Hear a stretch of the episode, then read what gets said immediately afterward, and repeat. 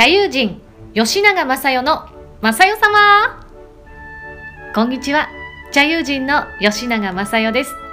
このコンテンツは日本茶インストラクターの資格を持つアナウンサー吉永正代がお届けする見て聞くカフェです。ほっこりしましょう。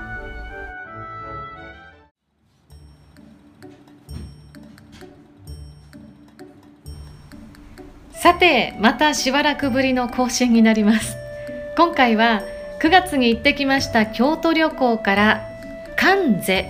関西の関という字にこれという字を書いて関税というお店で撮ってきました。映像に載せてお送りしていきます。京都御所のすぐ南側地下鉄烏丸線丸太町駅の近くに2019年6月26日にオープンした中国茶と天津が楽しめるティーサロンです。完全予約制で1ヶ月待ちと言われているんですが、まあ、平日なら数週間待ちぐらいで予約ができます。町屋を改装したほっとくつろげるこれがねいい空間なんですよ。この日いただきましたオリエンタルアフタヌーンの映像でほっこりしながらそしてぜひ皆さんも一緒にお茶を飲みながらリラックスしてお付き合いくださいね。さて皆さん台風は大丈夫でしたでしょうか？被害に遭われた方には心よりお見舞いを申し上げます。一日も早く普段の生活を取り戻せますようにお祈りをしております。実はその台風19号の直前にこのコンテンツを更新しようと思っていたんですけれどもまあ、前代未聞の勢力ということでしたから自分の台風準備に追われてしまいましてちょっとね更新までとてもじゃないけど手が回らなかったという状況です。風呂桶に水を張るところまで本当に準備したのは私も人生初でした。でその台風準備で結構重い植木鉢なんかを移動させたり何度もねもう養生テープがどこにもなくって何度もいろんなお店に買い出しに出かけたりして結構ね体力を使ったんですよね。そしてまた神経も高ぶりますしちょっと疲れて体調を崩してしまったんです。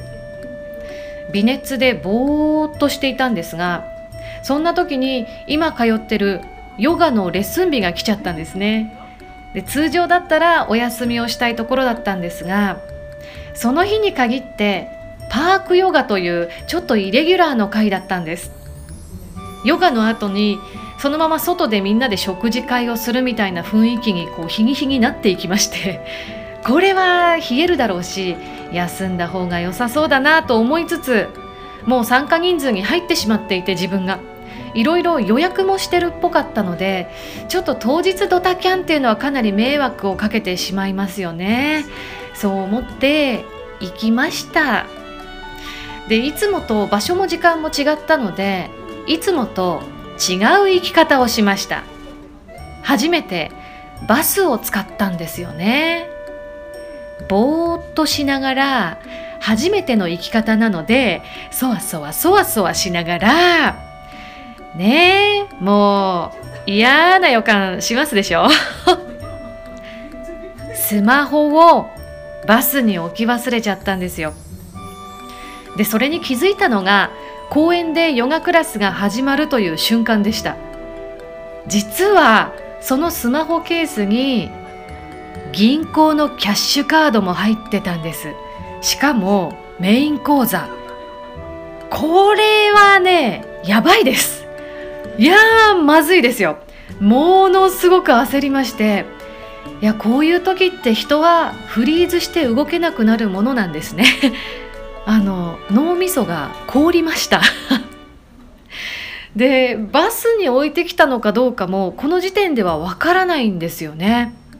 とにかくもう皆さんに警察へ行けとか銀行へ電話しなさいとかバス会社に問い合わせろとかもう四方八方からいろんなアドバイスが飛んでくるんですけれどももうどんどんどんどん私フリーズするばかりでなんかこうこけしのように目を白くしてピーンって突っ立ってたんだと 思います多分。でそしたらね天使がいたんですよ。天使がいるんですね。あのそういう問い合わせの電話とか警察の場所を調べるとかよく考えてください。全部スマホがないとできないんですって。本当にスマホがないと現代社会生きていけないんですね。本当に。なので S さんという方がまず私にスマホを貸してくださってでそれでも私がもうフリーズしてるもんだから銀行はどこなの？バスはどこの会社のに乗ったの？って全部聞いてくれて全部電話をかけるところまでやってくださって。でもう一方 E さんという方はそういった私のサポートをしてくださった上に自転車で近くの警察まで連れて行ってくださったんです。だからよく考えたらこの E さんという方はヨガの参加費用1500円なんですけど支払ったのにほぼ参加できていないんですよね。そんなことできます？すごくないですか？あのいろんなねお話ししながら伺ったらその E さんという方はご自身もスマホをなくしたことがあってもうその私のこけしのような姿を見て放っておけなくなっちゃったっていうふうにおっしゃってたんですけれどもそれにしてもですよ自分のその参加費用とかヨガをしに来た労力朝から準備して自転車乗っていろいろ費やした時間とかエネルギーとか全部捨てて目の前の人を助けようなんてそんなことってさらっとできますか？皆さんどうでしょうか？あの私はこんなに人に助けられたことはなかったです。あの私は瞑想に出会うまでねどちらかというと人の嫌な印象の方が目についてしまっていいところよりも長く心に残りやすいというまあネガティブな特徴を持ってましたのでね。適度に人と距離を取っておきたいなというタイプだったんですけれども。特に今回この E さんと S さんというお二人を通して人ってそんなに悪くないよというメッセージをなんとなく神様がくださったのかななんていうふうに思いました。でね私お財布とかスマホとか本当になくしちゃいけないものって絶対になくさないですし、まあ、説得力もないですけどね。でも実際42年間なくしたこと一回もなかったんです。だからその疲労とか風邪とか初めての道のりとか特殊な要因がいくつも重ならない限りこういうことってありえないんですよ。でそれがわざわざ起きたというこのイレギュラーさ加減なんか考えてしまうとこの日無理をして出かけたのは人って悪くないんだよという体験をするための何かこう必然的なものだったのかななんていうふうにも思うわけです。ただ逆にねやっぱり体調が悪い時に無理をして出かけちゃいけないよという教訓も見え隠れするんですよね。あの以前私は趣味でロードバイクという車輪の細い速い自転車ありますでしょ？あれに乗っていたことがあって。である日一人で山の中へライドに出かけた時に道路で転んだんですよ。でなんとはっと気がついたら後ろにダンプカーがいた。ということがありました。よく私生きて今ここにいてこんなペラペラ喋ってんなと思いますよ。本当に生きてるだけでありがとうございますですね。まあそれもね無理をして出かけた日にやっぱりそういう危ない目にあったんですよね。確か微妙に強い風が吹いていてちょっと出かけるのが面倒くさいなーなんて思ったことをすごく鮮明に記憶にあります。だからやっぱり何かこう気分が乗らないとか行きたくないなと思うこと自体が実は危険を察知しているなんていうこともねあるのかもしれません。それを自分の面倒くさいという怠惰な気持ちだと決めつけてサボっちゃいけないそんな行きたくないなんて思っちゃいけないと鞭を打って頑張ることだけが正しい。それが美しい人間の生き方だというね。私は割とそうやって生きてきちゃった時間が長いんですけれどもいやそれ危ないよ。その生き方変えた方がいいよ。ということなのかもしれません。だから今回はまあ人の温かさに触れたな。行ってよかったな。という気持ちと風邪をひいてぼーっとしている時にやっぱり出かけちゃいけなかったな。という思いが拮抗してこう最終的な解釈って難しいんですけれどもまあまあまあまあでも今回は私の心の奥底にあったこうかくなな人嫌いの部分がもうね永久凍土のように凍りついてこう張り付いていた気がするんですけどそれがねパーンと溶けて流れていったような感じがしましたのでまあ今回は結果オーライということにしたいと思います。ただ今後はね無理をしない。え欠席した方がいいんじゃない？ってちょっと思ったら勇気を持って欠席する。この選択肢も、まあ、これで自信を持ってできるようにあの選択肢を選べるようになりそうなのでね。まあまあこれまた OK ということにしましょうかね。あそれからあの本当にね人の温かさに心が震えた時ってそれを回したくなるリレーさせたくなるんだなということにもなんか改めて気づいたというか体験をさせていただきました。なのでもうなんかこういても立ってもいられなくなってしまって台風19号で被災した福島県と長野県千曲市へ数千円ずつなんですが寄付をさせていただきました。まあ自分のもとへねそうやって温かさが回ってきた時にそれを何倍にも膨らませてまた別の人へ世の中へ還元したくなる誰かを思う気持ちってあったかいんだなっていうことがもうね綺麗事じゃなくて今回本当に体験しちゃいましたからね疑いようもないというか否定のしようもないわけです。まあ、事実そういうあったかい気持ちがあ自分の中にあるな体験させてもらったなそういった気持ちを大切にしたいというわけで長くなりましたが今回は慈悲の瞑想をご紹介したいと思います。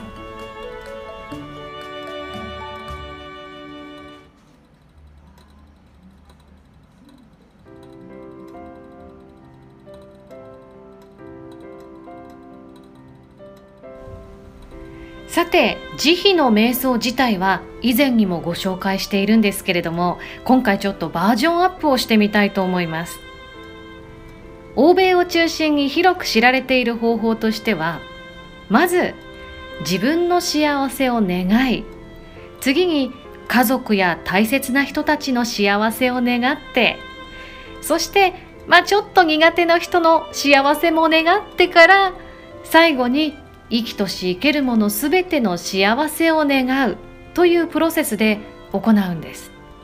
でこれもちゃんと理由がありまして日本人って残念ながら自己肯定感が低い民族、まあ、そういう国民なんだそうですが自己肯定感の低い人がまず人の幸せから祈ろうとするとこんな気持ちが生まれやすいんです。私はあなたの幸せを祈ります。いわゆるいい子になります。だからその代わりに私を肯定してください。まあそんな取引の気持ちというか打算みたいなものが生まれやすいんですね。だからまずは自分を満たす。そしてその満たされた偽りのない慈悲の心をだんだん周囲へと広げていく、まあ、そうしたプロセスが取られるわけなんです。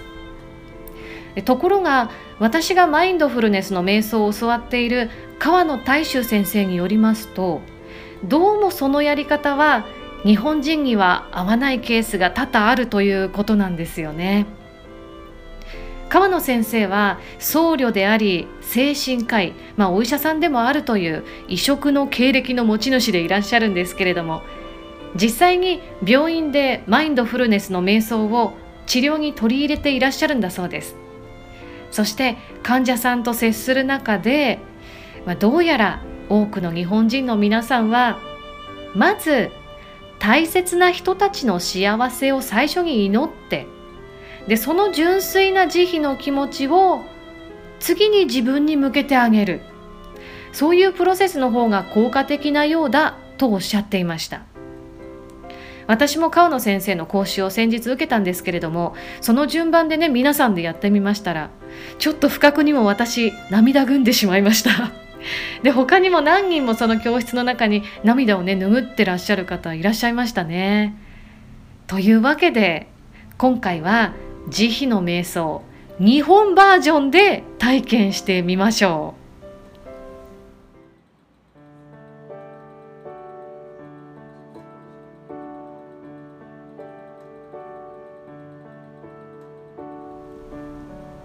では軽く背筋を伸ばして座りましょう。椅子の方は浅く腰掛けて足を床につけてください。床に座る方は足を組まないあぐらのポーズで座りましょう。かかとを前後にずらします。手のひらを上に向けてももの上に置き余分な力を抜きます。静かに目を閉じましょう。続いて深呼吸です。4秒吸って8秒吐く呼吸を3回繰り返します。辛い方は自分のペースで長い呼吸をしてみてください。それでは数えます。吸って1234吐いて12345 6、7、8吸って1、2、3、4吐いて1、2、3、4、5、6、7、8吸って。吐いて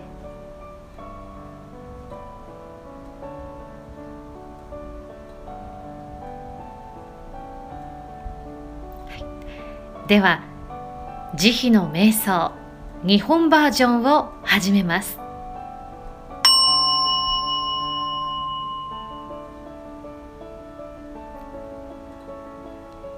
あなたの大切な人は誰ですか？一人だけ思い浮かべてみてください。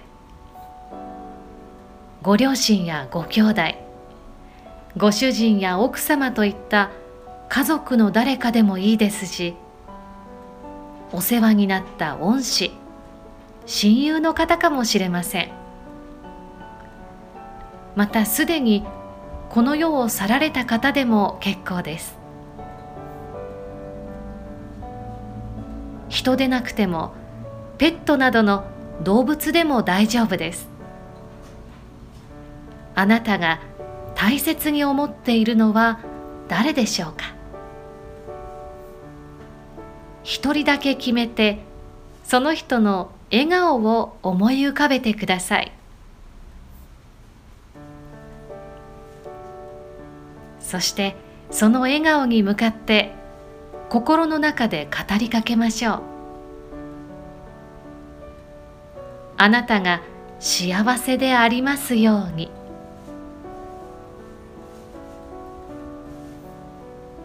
あなたが健康でありますように。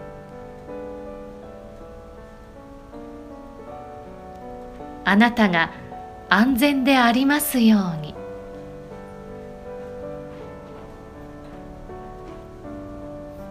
あなたが自由でありますように。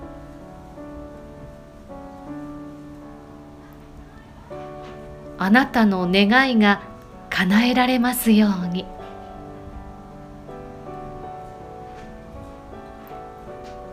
あなたが喜びにあふれますように。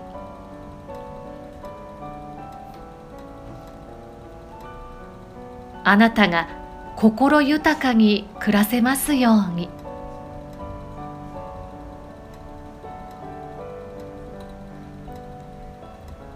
言葉をかけるたびにその方の笑顔がより幸せそうに光り輝きます。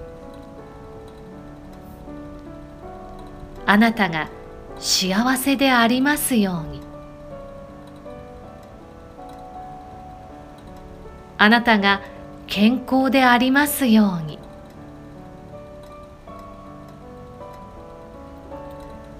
あなたが喜びにあふれますように。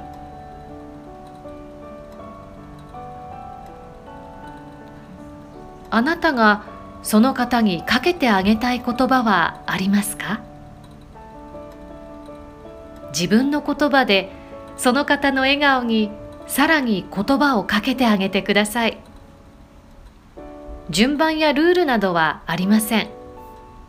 一つのフレーズだけでも構いません。これから少しの間その笑顔に語りかけてみましょう。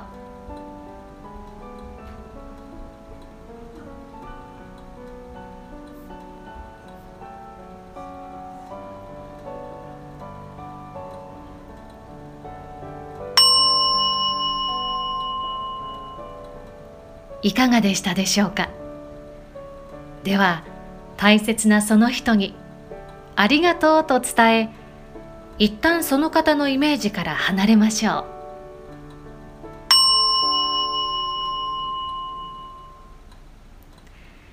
それでは次にその温かい気持ちをそのまま自分へ向けてみましょう。日本人の皆さんは自分へ優しさを向けることが苦手だと言われています。ですからすぐにできなくても構いません。日本人はそういうものなのだなと思って自分を責めないでくださいね。まずはやってみましょう。それでは私の後に続いて心の中で自分に声をかけてください。私が幸せでありますように。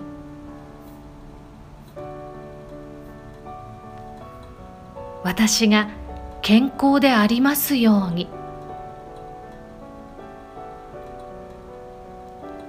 私が安全でありますように。私の願いが叶えられますように。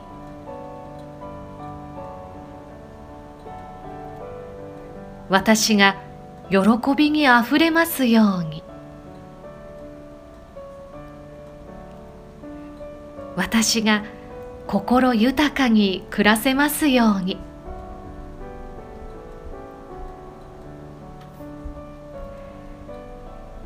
言い方や順番を変えても大丈夫ですので自分の言葉で少しの間続けてみてください。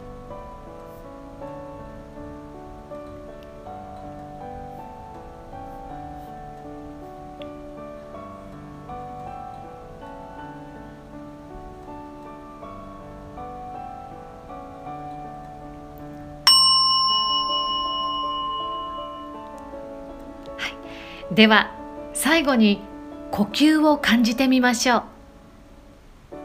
空気が出入りする鼻先の感覚か吸っては膨らみ吐いてはしぼむお腹の様子のどちらかに意識を向けましょう。呼吸はあなたが生きていることそのものです。どうぞご自身の命を感じてみてください。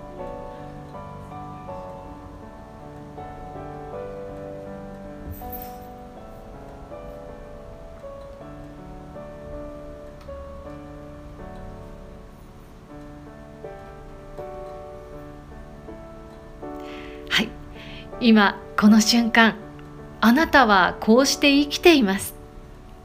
命の営みを体は黙って頑張ってくれているんですね。黙々と何年もです。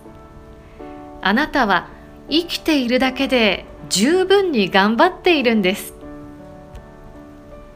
体に宿るその心もまた悩んで苦しんで喜んで十分に頑張っていますよね。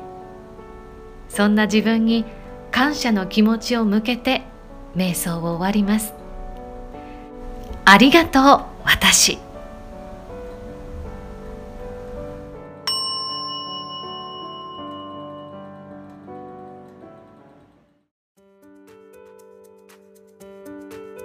いかがでしたでしょうか？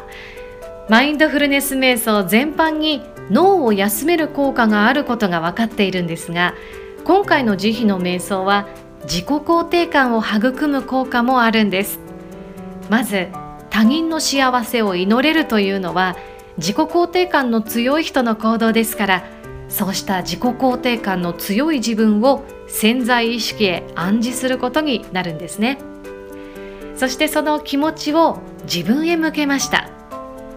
自分の大切さに気づいて認めて肯定する行動です。さあどうでしょう？心がほんわかとなりましたでしょうか？そして温かいお茶で体も温めてくださいね。それも自分を大切にする行動ですから自己肯定感を強くすることにつながるはずです。秋も深まって冷えてきました。皆さんご自愛くださいね。それでは次回の更新まで私も皆さんもたっぷり幸せでありますように。幸あれ。